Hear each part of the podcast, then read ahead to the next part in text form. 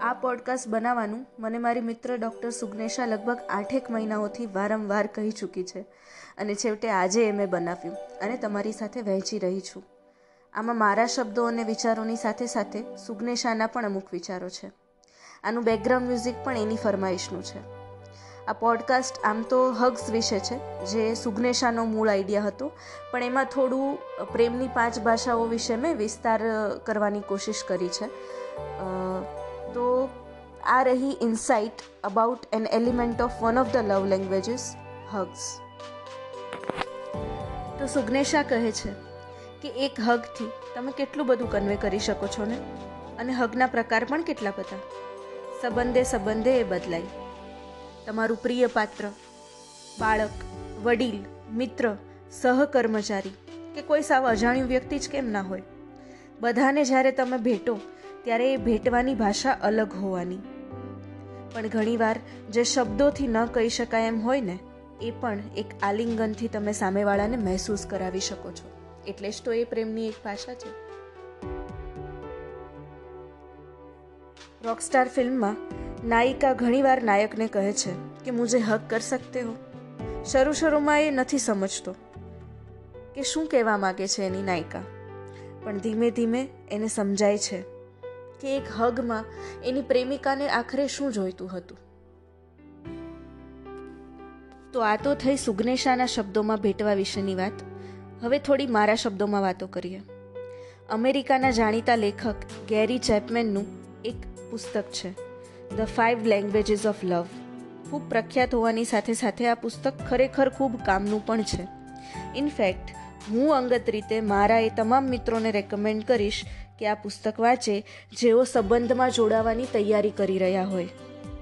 આવા સિંગલ ફ્રેન્ડ્સની સાથે સાથે જે ઓલરેડી કોઈને કોઈ સંબંધમાં જોડાયેલા છે, પણ કંઈક ગૂંચવાડો અનુભવી રહ્યા હોય, એવા યુગલોએ પણ આ બુક વાંચવા જેવી છે.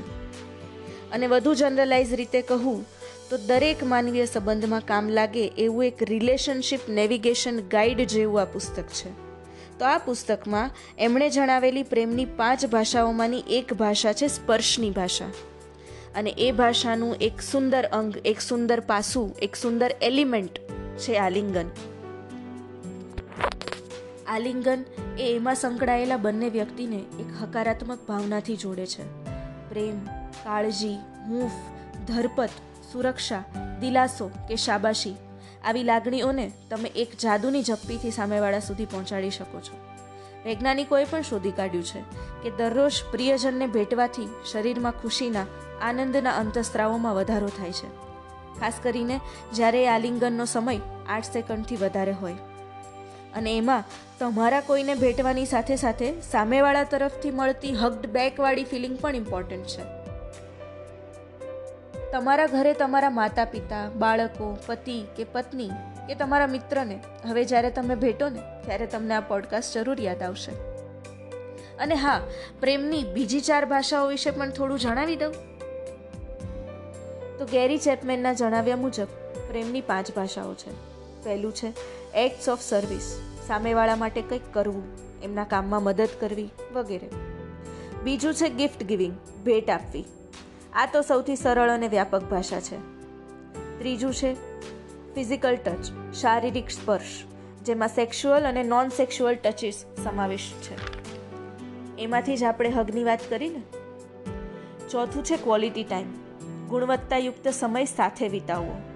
મારા ખ્યાલથી આ સૌથી સરળ, પણ સૌથી અઘરી ભાષા છે પ્રેમની.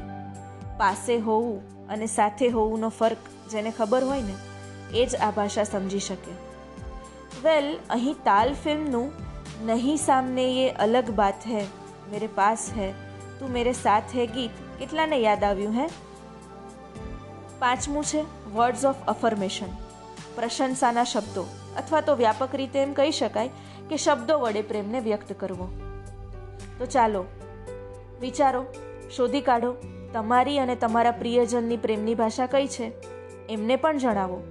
એમને એમની પ્રેમ ભાષામાં પ્રેમ આપો અને એમની સાથે સંવાદનો સેતુ સાધીને એમની પાસેથી તમારી પ્રેમ ભાષામાં પ્રેમ મેળવો અને સંબંધોની ભાવનાત્મક ટેન્કને એકદમ ફૂલ કરી દો. કેમ કે પેટ્રોલ ભલે સો રૂપિયા લીટર હોય, પણ સંબંધમાં પ્રતિબદ્ધતા, કમિટમેન્ટ અમૂલ્ય છે.